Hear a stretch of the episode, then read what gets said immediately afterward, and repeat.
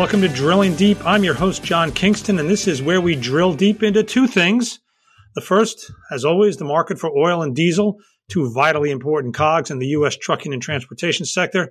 And the second, we drill deep into whatever we want to talk about. And we're going to have Chris Henry, the Vice President of Profitability at FreightWaves, with us in a few minutes to talk about com- trucking company survival strategies in the age of the coronavirus. But first, we do want to talk about oil and diesel, the lifeblood, but also a source of demand. How many trucks service the oil patch? It's hard to say, but let's just think for a minute of what we know is needed in the U.S. oil, in the U.S. shale play. We need lots of trucks to frack a well. More than a thousand truck trips is a number generally viewed as a pretty good barometer for the number of trucks needed to drill one well. That's one well. 1,000 plus to drill one well. That is bringing in equipment. It is bringing in water. It is bringing in personnel. It is bringing in frac sand. And what's going to happen to that business now after a truly historic collapse in the price? The best barometer of activity in the oil patch is the rig count. I know some people think it's got a lot of flaws. It does, but as a fairly simple number to look at, it's probably not too bad. There are two main rig counts out there that people look at. One is the rig data numbers, and the other are from Baker Hughes. Baker Hughes is the kind of more well established. I can tell you that rig data comes out a little earlier, a little early, earlier than Baker Hughes. And I've just gotten full week numbers from rig data. They're down 69 rigs in just two weeks. That's a drop of about just 8% in two weeks. And in the last year, it's down about 20%, and it is only going to get worse. You know, about a week ago, I interviewed the owner of a Texas reefer company, Shane Redline. He heads Jax Transportation. That's J A X Transportation out of Amarillo. He talked in a story that was published on FreightWaves about how he went looking for drivers from the oil patch who he figured were looking at unemployment and he wanted them to help fill his needs. He hired about 50 of them. He really needed them, of course, because the demand for his services to restock stores was just uh, overwhelming. And so he hired a lot of them. He said he still ran into a few of them who, you know, they wanted to stay in the oil patch. They were thinking maybe things were going to get better, but right now it's not really looking like it was going to get better. So it's not going to last though, even for these drivers that are looking just to restock stores. How long is that going to go on? Then what happens to these people who are going to be left on the sidelines by the collapse in the oil patch?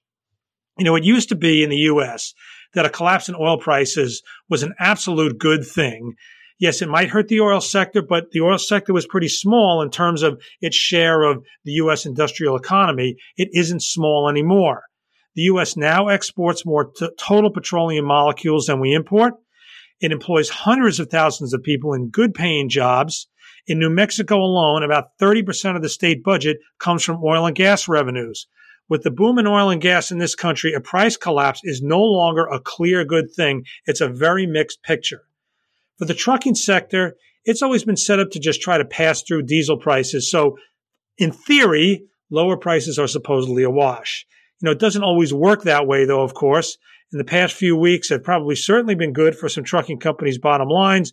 Diesel tr- prices have been dropping faster than any sort of surcharge can keep up with. But remember, that can reverse sharply. And when it does, now it's a terrible situation for truck drivers. The trucking industry windfall from lower diesel is always a short lived phenomenon. In other sectors, the crude oil collapse is part of a broader problem with the industrial sector. Let's look at the stock of, da- of Daseke, big and flatbed, which means it's got a lot of industrial industrial customers. In the last three months, its stock is down 48%. Knight Swift, in contrast, is down 9.3% during that time. Excuse me, that, that Daseke's uh, drop is 48% in a month, and Knight Swift is down 9.3 during that time. The market is reflecting the problems that Daseke is going to have in serving a sector, oil and gas, that's flat on its back, and no pun intended, talking about Daseke and talking about flat on its back. We talked a few weeks ago with my colleague Zach Strickland about how diesel prices and freight rates have a history of moving in tandem. That relationship is going to get tested now like it's really never been tested before. Can the freight market really get as weak as the market for diesel, which is caught up in a historic collapse in demand that, and really not, not just a historic collapse in demand, but a price war between two of the major suppliers, Saudi Arabia and Russia? That price war and the collapse in demand has sent the price of benchmark crudes down toward the $20 level. Even if that doesn't happen, even if diesel doesn't drop along with the price of oil, let's note here that there are a lot of corners of the trucking world that are going to be facing some tough times now with the collapse in oil prices. Maybe they can find some more opportunities like those drivers who joined Jax Industries to haul food around, restocking the nation's shelves. Let's hope so because they are going to need it. Next on Drilling Deep, we're going to talk to my colleague, Chris Henry. Chris is the Vice President of Carrier Profitability with FreightWaves. He manages the TCA profitability program for the uh, for the Truckload Carriers Association. And uh, tomorrow, uh, as we're taping this on Thursday, but tomorrow he's hosting a webinar called "Financial Navigation in Uncertain Times." Boy, that is a very apt title, and I know you came up with it fairly recently because, Chris, first of all, welcome to Drilling Deep, and secondly, you're doing things differently than you have been doing, aren't you? Absolutely, and yeah, thanks for having me. Appreciate it. Uh, yeah, our whole business model in the last week and a half has been upended. Uh, so what we typically do is we talk and uh, about you know lagging financial and operational results, and that's changed. It's what are companies doing today uh, to stay afloat to keep their drivers safe, and really the it's all qualitative as opposed to quantitative. Okay, so what what do you think are going to be some of the main topics on this webinar? Can you give us a preview? Yeah, so the webinar is really uh, talking about some main financial things that you need to be looking at today, um, and also some leadership and best practices from a communication point of view. Uh, the main thing that we want to get out to everyone today is, uh, or tomorrow, is uh, you need to create a sense of urgency. This is this is something that you need to address today, even though it's difficult. Um, you, you have to uh, quantify the situation. You have to understand uh, where you are relative to a potentially worst case scenario uh, that in- involves looking at your debt situation, uh, which can vary dramatically be from carrier to carrier, uh, and then also opening lines of communication with people. So the main theme is going to be, you know, this could be a good learning experience when times get better. Um, so you can maybe implement more open book management styles, but drilling into the financial things, debt will be the big thing. It's being proactive with your lenders, uh, building models to restructure or defer some of payments. That's going to be uh, a big, big uh, issue in the next couple weeks for many carriers. Um, the other thing is maintenance. Maintenance is probably the uh, thing, and I've mentioned this to you before, John. Is the uh, is the department or area that many uh, companies have a massive opportunity to, to drive profitability. So things in the short term, like if you know if you normally do sets of things like sets of tires, brake pads, those kind of things. Uh, or, or, or, discs, you, doing them uh, one at a time to save some cost, doing consignment for inventory, uh, basically practical steps as opposed to theory. So we want the user or the audience member to come away with five to 10 to 20 things that they can implement next week and put themselves in a better position than they were uh, uh, at the beginning of the week. Well, clearly you're taking a longer term view because right now, by some metrics that are out there, things are pretty good. We know that rates are higher. We know that volumes up until a day or two ago were screaming higher. Um, everything right now looks good in trucking because not certainly every sector, but for large sectors of it, you know, the dry van business carrying food, uh, consumer packaged goods, reefers carrying food to restock the shelves, uh, emptied by voracious shoppers. Um, is that masking a longer term problem that, you know, we've got a good times roll here for another week, another two weeks, who really knows, and bigger problems down the road? Is that the way you see it? Uh, yeah, so the I wouldn't say those things that you're seeing in the data are lagging because it is real time, but it's the conversations that carriers are having with their um, with their customers. So yes, the reefer uh, groups, the refrigerated carriers are seeing the benefits of that demand surge. Same with van operators that haul consumer goods, but um, essentially what's being talked about now is due to commercial activity slowing down because of you know the statewide and you know maybe down the road federal situations depends on how things roll out. But uh, that that is now starting to filter through to conversations that shippers are having and manufacturers are having with their carriers and saying hey we're probably going to have to cancel loads. We're starting to hear that. So what ha- ends up will end up happening is uh, those people those flatbed operators those van uh, carriers that perhaps maybe are hauling auto parts are going to try to reposition themselves to haul some of those essential goods, and that will unfortunately drive rates down. And it's you know the big talk you know with within the market is how how much rates have gone up, but the issue is you now have unbalanced networks. So carriers because this disrupts their entire network, carriers are now having to price loads uh, assuming you know half of the uh, the round trip is going to be empty. So that's why it's been a hit to perhaps some shippers than what they're used to. But the carrier themselves aren't making any additional profits at the end of the day uh, if they don't have um, round trip freight. And a lot of times, because of the, the the shifting of the network patterns, that's not occurring. So that's I probably had 50 conversations in the last seven days about that particular topic.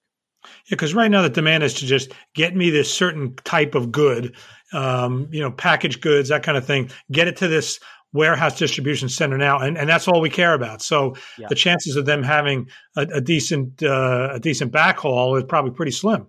Yeah, and that's that's what uh, another part is people trying to find uh, brokers or other partner carriers or members within TPP that have may have some freight to go the other way, and I like I'm I'm kind of flying blind in that regard because we never really get into the transactional side of things. It's but trying to help these carriers out. We're we're trying to do whatever we can to uh, keep these companies afloat. So when do they think that this kind of rush might end? That the, these good times that are as as you as you note, they're not unadulterated good times. There are a lot of uh, asterisks on here, but when some of these good times are going to end, how long is it going to go on for? Well, I think you're starting to see in some of the sonar data that volume start to drop off, so that surge demand kind of uh, falling back, and people kind of getting used to this new normal if it's going to be three weeks or six weeks or whatever. So that means some of the uh, the general volume is going to drop off. That was driving, uh, you know, the some really high uh, capacity for uh, for the refrigerated and, and the CPG uh, carriers. But um, with that too, uh, you combine it with the the diminishing diminishing commercial activity for um, the other sectors, auto parts, you know, the flatbed guys, the bulk and tanker guys are all start, also starting to report issues.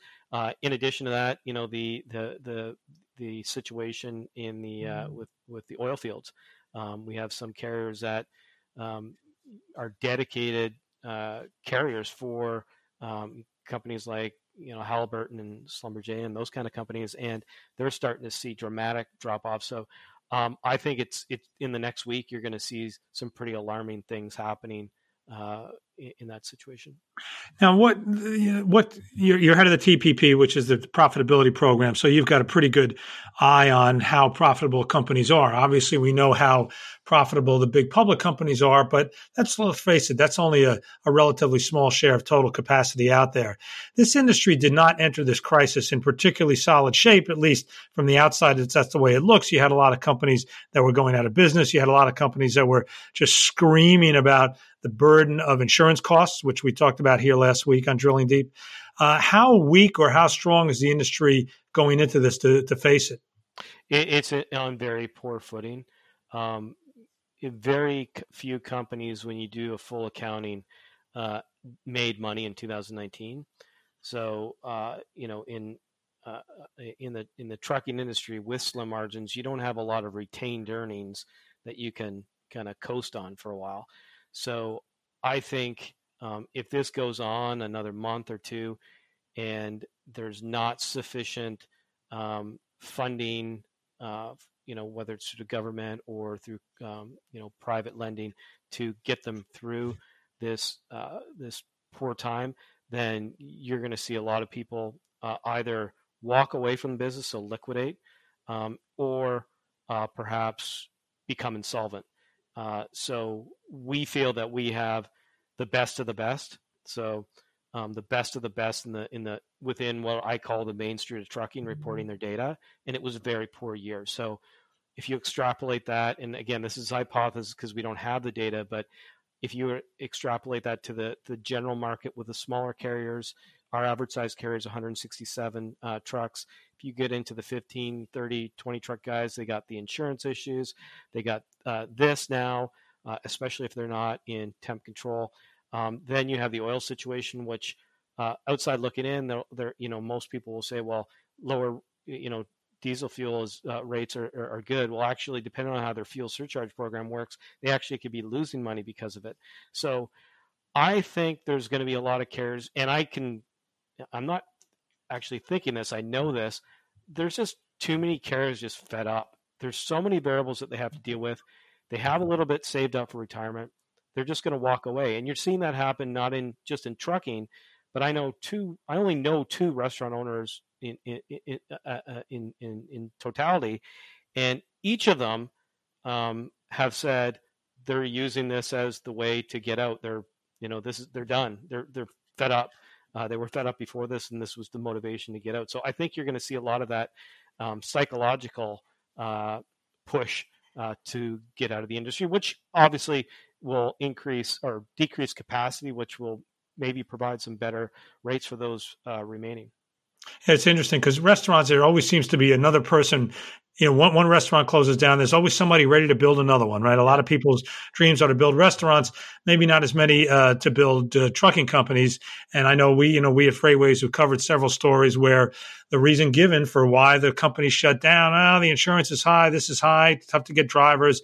But otherwise, they're just saying the same thing, like what you said. You know what? I'm 72. My kids don't want to go into it, and this is a tough business. And Chris, we missed you down at the TCA meeting in Orlando a couple weeks ago, but I think at one point I tweeted out from there that that was the motto of the meeting. This is a tough business. Yeah. And, uh, yeah, and, and, you know you've seen a lot of that, and it hasn't gotten any better really in the last you know year and a half. No, I think the the, the motto in restaurants is uh, you have a better, a higher probability of robbing a bank and getting away with it than you do having a successful restaurant. So if you can do really well in that, you're you're a good operator. And I think you can use that same motto within trucking. It's tough and it's getting tougher, uh, and um, you know, uh, you know, I, I think that's going to drive a different dynamic the the rest of the year. Still, with these higher rates, let's come back to the short term. Uh, with these higher rates, you seen any signs that are bringing some drivers back into the market?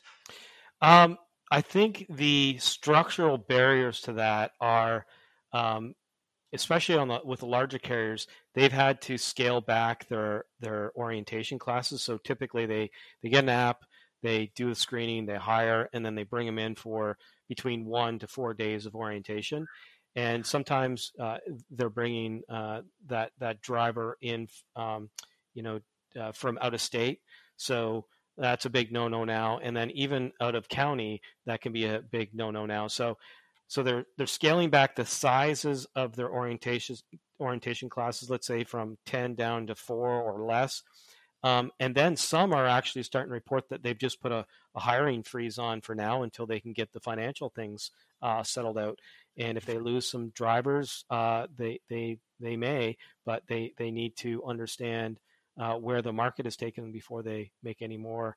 Um, even though some people feel these are kind of uh, scale up as you need and scale up as you down, you're actually making a commitment to a person, and I think a lot of the carriers take that really seriously. So they don't want to be um, making a commitment to someone that they're going to have to kind of retract down the road. Yeah, these are not like hiring widgets. You know, in economics exactly. class, I always taught you about units of production or units of consumption described in widgets. But as you point out, these very much are human beings. So let's go back to a point you made earlier, uh, again, for your webinar that's coming up. You talked about kind of 15 to 20 points of, you know, what has to be done now. So what are some of the things that the TPP profitability program are, uh, are recommending right now to, to drivers and not some to drivers, but to, to owners, of some of the steps they take? Well, I think if you did a, a, survey, actually, I know this because of our work uh, on the financial side of things. Many companies aren't doing really detailed cash flow analysis. Uh, so, uh, especially when they get involved in our program, their their P and L, understanding their variable versus fixed costs, what their debt coverage costs are, and those kind of things. It's something that it's an afterthought. They're just super good operators, and all that stuff kind of works out. What we're trying to uh, push especially right now, and hopefully it translates uh, down the road uh, for the industry is uh, get into um, ag, uh, you know building out forecast flow. So instead of looking at balance sheet, look at your cash flow. Look at you know the last four weeks and the and kind of project that out the next eight weeks, and uh, then kind of do some sensitivity analysis on you know what's what's the the expected um, uh, flow, what's the worst case, and what does that do to our debt coverage, those kind of things. And that will then inform how you strategize something that I think is the most important thing for a carrier is those discussions with your lenders. If you have the data and you can show that you've you've applied some uh, some thinking and some science to the data, they're going to be more open to discussions.